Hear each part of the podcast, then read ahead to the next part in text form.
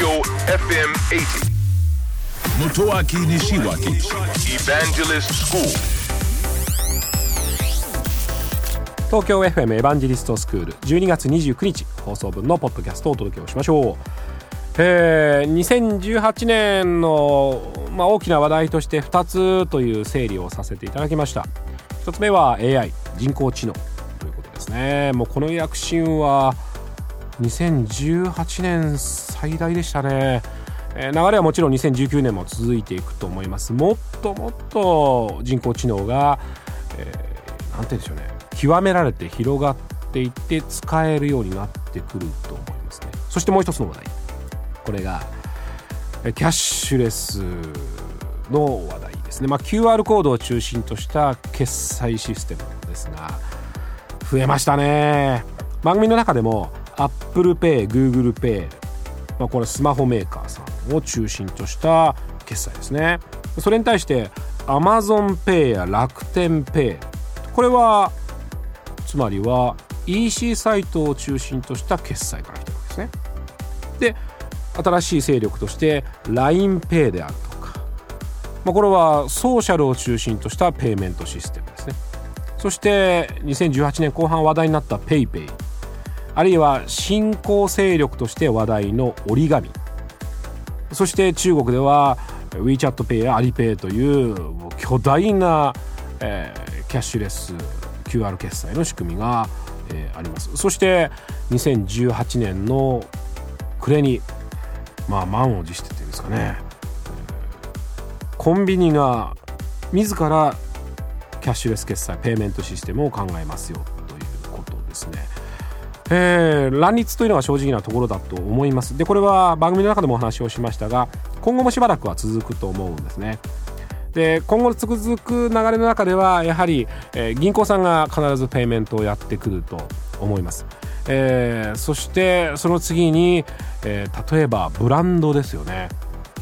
例えば乃木坂ペイっていうのはまあちょっとそれはあるかどうかはまた別として例えばソニーさんのソニーペイと。トヨタさんのトヨタペイとか、えー全日空さんの ANAペイとかね。なんかそういうふうにブランドとペイをペイメントを掛け合わせてそれが例えばマイレージに行ったり自動車の修理のポイントがついたりとか、まあ、こういうに還元されている仕組みがあると思うんですね。やっぱりあの手軽に決済できるという仕組みを手に入れるためには利用者が増えなきゃいけない利用者が増えるためにはなんか還元しなきゃいけないっていうブームになってるわけですね。だから20%還元だとか、えー楽天ポイントになるとかね、えーあるいは LINE のポイントになるとか。こんな話ですよね。そうすると還元するものがあるサービスだとこれ発想として作りやすいわけですね。これが2019年どんどんどんどん乱立してくるというふうに思っています。ただおそらく2019年の後半にはトータを迎えるようになって、えー一番ユーザー数が多いものだけが残るんじゃないかなという気がしますね。だって冷静に考えてほしいんですよね。コンビニの前で QR コードが6つも7つもあるわけですよ。でどの QR コードをかざしていいか分かんなくなるだけではなくてカメラでかざした時に違う QR コードいっちゃう可能性もあるわけですね。でやっぱこういったものは避けたいと思いますよ。誰もが。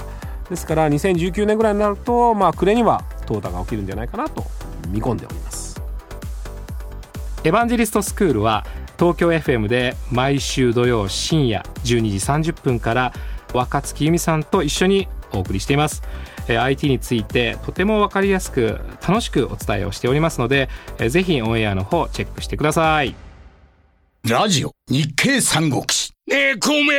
未来が見えないんだけど。ほうそれは困りましたね。もしかして、孔明は未来が見えるのか？なんだ、思わせぶりだな。どうやったら未来が見えるんだ？教えてくれ。嫌です。なあ、頼むよ。俺も知りたい。教えない。教えてくれよ。絶対教えない。教えて。教えない。ねえ、お願い。教えて。俺も。頼むよ。教えて。教えない。教えて。日経電子のバーン知は力なり。日経電子版